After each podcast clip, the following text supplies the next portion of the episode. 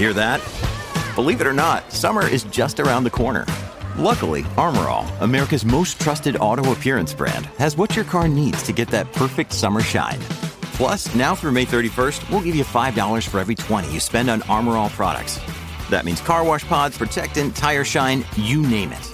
Find out how to get your $5 rebate at armorall.com. Armor All, less work, more clean. Terms apply. All right, well, the man was talking about good weather returning tomorrow. What a blessing. I got golf scheduled bright and early, and uh, it's the only day of the week, so it's all in the timing. Wow, fortuitous, I must say.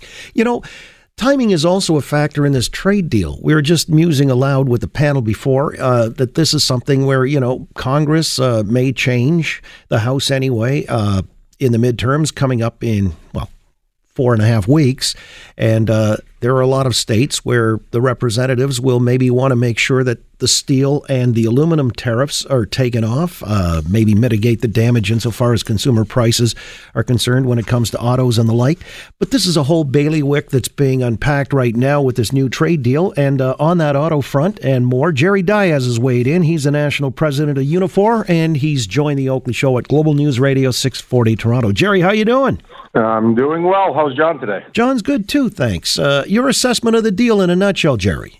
Well, there's, you know, like every trade deal, there's some good pieces and there's some bad pieces. Uh, overall, on the auto industry, which is a major concern to my members, of we hit a home run.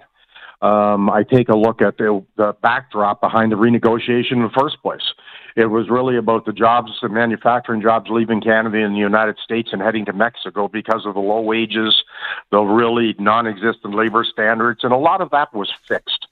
So overall, I think uh, we're better off today than we were yesterday. All right. Well, uh, the home run, I guess, you know, there are still some who are suggesting that maybe we've uh, been boxed in because we're limited. I know we're 2.6 million units is a lot considering we're already producing, I guess, 1.8 million, and they've also uh, allowed a potential increase of 40 uh, percent on top of that. But in the future, down the road, uh, if we can look a ways, some people may be loath to invest in Canada with auto plants or the like because there's a hard cap on production.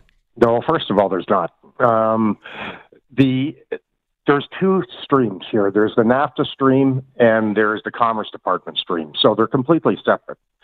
So the the whole issue with the cap is, if in fact we end up with another president of the United States that decides he wants to play around with 232 tariffs, history of Canada at the time of our industry booming in the 90s, the most we ever shipped to the United States was 2.2 million. Today we're shipping 1.8 million. Now, over and above that, pickup trucks aren't going to count. So the pickup trucks that we're building in Oshawa today that we're shipping to the United States isn't a part of any uh, hard cap number.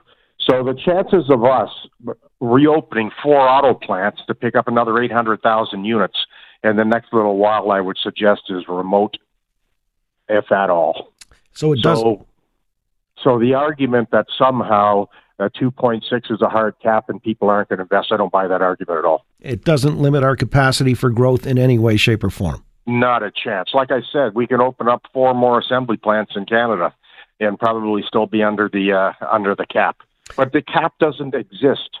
The cap only exists as if some president of the United States decides he wants to jerk around uh, with auto tariffs. Then it would, you know, he can't even do anything until we've shipped at least 2.6 million. And like I said, the chances of that are remote at best. What do you make of the domestic origin of auto parts, 75% up from 62.5? Uh, easy enough to meet? Yeah, it's uh, frankly, they're probably already hovering close to there right now anyway. That's why the auto industry isn't losing their mind.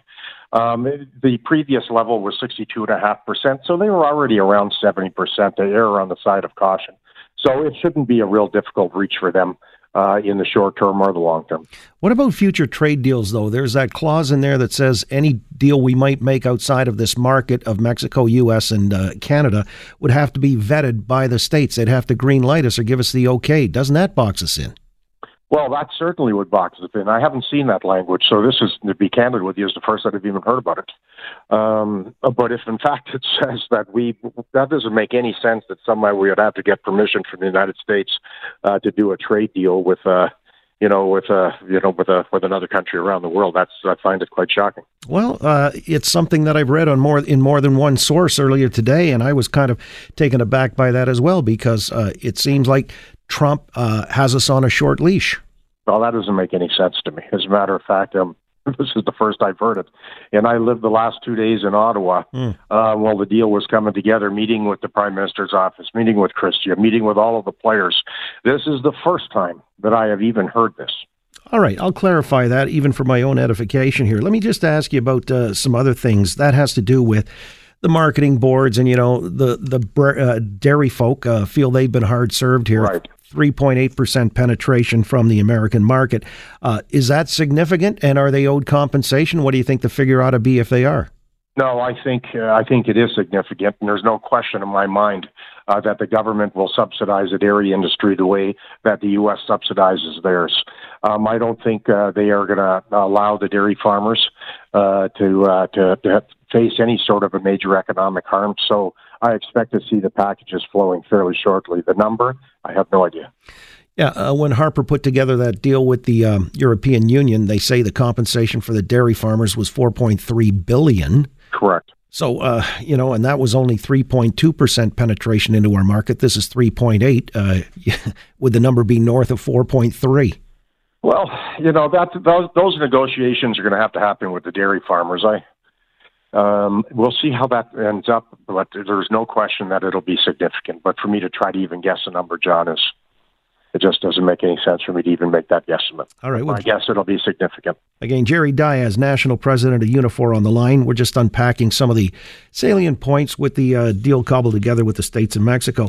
You know, the other thing that's sticking out is the steel and aluminum tariffs are still on, and uh, right. uh, that has impact. Now, we also know the midterms are coming up. You've got these yep. border states. Uh, you know, consumers are going to be hurt in the state sides uh, of things as well. Uh, what do you make of the timing then and how this all might play out? Is Trump going to have to, will he be pressured to lift the aluminum and steel tariffs? I think so. I mean, uh, the the American consumers are are paying more uh, for for for you know for produce, all kinds of things as a result of the tariffs. Now, the United States, there was discussions about the aluminum tariffs and steel tariffs uh, during the renegotiation of NAFTA, but the U.S. wanted to stop slap a hard cap on aluminum. Um, and I, during that time period, I reached out to the CEO of Rio Tinto, and he said, "Don't do it. Whatever you do." Uh, he, they had reached out to him, and he had me pushing back from my end. And at the end of the day, we just walked away from it because they figured that the the odds are much better dealing um, with the 232 challenges uh, as a result of Chapter 19 living. They think they're better off dealing with it in courts than than accepting any sort of a hard cap that in that circumstance certainly, certainly would have limited investment here in Canada. Wasn't Trump just firing a shot across our bow because uh, he wanted to stop the dumping from like cheaper Chinese product? Correct. China and Korea are the real problems. It's not Canada. Um, I think now that the NAFTA deal is over, I think you're going to find that things are going to start to move. Look, all of this, in my opinion, uh, Trump was doing all of this about straight politics. To him, it wasn't about economics. But now that things are going south for him in so many different areas, he needed a vic. He needed something. He needed to show that he had some economic creds because his personal creds, I will argue, have really taken a beating. So the United States had a different attitude over the last week uh, they came looking for a deal. They moved off some of the, the, you know, they moved off of, you know, the position of eliminating Chapter 19, the whole issue around cultural exemption.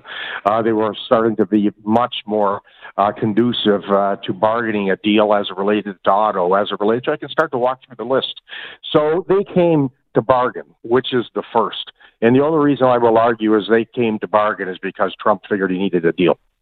And yet the economy is booming stateside. I mean, they got 4.2% GDP growth. The uh, Dow is just south of 27,000. I mean, the economy is robust. Uh, you're saying he he was uh, facing certain political pressures. His economy's doing pretty well, isn't it? No, it is doing well, but I think he needs to show that uh, as he's heading into the midterms that he can do something. He can close the deal. Um, that in fact he's getting pressure from all over the place, from people saying carve the deal. The problem's not Canada. The problem was Mexico. So there was a change in attitude for sure. And so we can only speculate as to why. But the U.S. economy is doing incredibly well. The Canadian economy is doing incredibly well. The auto industry is booming. Um, they've hired over 100,000 people in the United States in the auto industry just in the last few years. So starting to tamper with an industry that is so vitally important to Canada, but as well as to the United States, didn't make any sense. He had the auto workers union in the United States saying, "Don't do it." He had the the major um, uh, auto companies saying, "Don't do this. Why are you doing it?" So ultimately, I think he was feeling some heat and he realized that it may end up being a political loser for him. Yeah, well, you know, a cynical uh, look at things too might say uh, he didn't care about giving up the dispute resolution thing and uh, conceding on that point because when it suits his fancy, he wouldn't comply anyway. What do you say of that? Uh, you know, he really doesn't care much about any sort of international law, and he's using the whole Commerce Department to 232 tariff challenges that somehow uh, Canada is, uh, you know, it, it has some sort of a um, we're a, you know we're a, frankly a penalty to the United States is just absolutely fascinating. Finally, though, I'm going to look into this uh, future trade deals, whether or not the states does get some kind of an override or a veto or get to vet it, because he's also included in that, if I understand it correctly, we cannot manipulate our currency for trade advantage. Did you hear about that much? Well, we've been talking about that for a long time. The the countries that are really doing the manipulation would be the Chinas of the world, the Japans of the world. Uh, so you'll find that on the issue of currency manipulation, that Canada would absolutely agree. All right. Fair enough, uh, Jerry. So you like it? Uh, you're saying it's a home run, uh, certainly for no, auto. No, I'm saying no on, on the auto industry. I'm yeah. pleased, but look, I am not thrilled about the the Drug Patent Act going from eight years to 10 years on biological drugs. That doesn't help anybody. Mm-hmm. That just helps the wealthy pharmaceutical companies. Like I said, I'm not thrilled with the with the issue as it relates to the dairy farmers. I was hoping that that would be avoided. So there's some pieces in this that I find very distasteful. Well, we, overall, but you can't have it all. Jerry, isn't the point it. that it saved the auto, which is the bigger you plum? All right. At the Look, end of the you day, you got it. Look, I am I'm, I'm pleased as it relates to some of the key industries that affect our members. I got you. Appreciate your time as always. Have a great day, John. And Take you, care. Jerry right. National President of Unifor.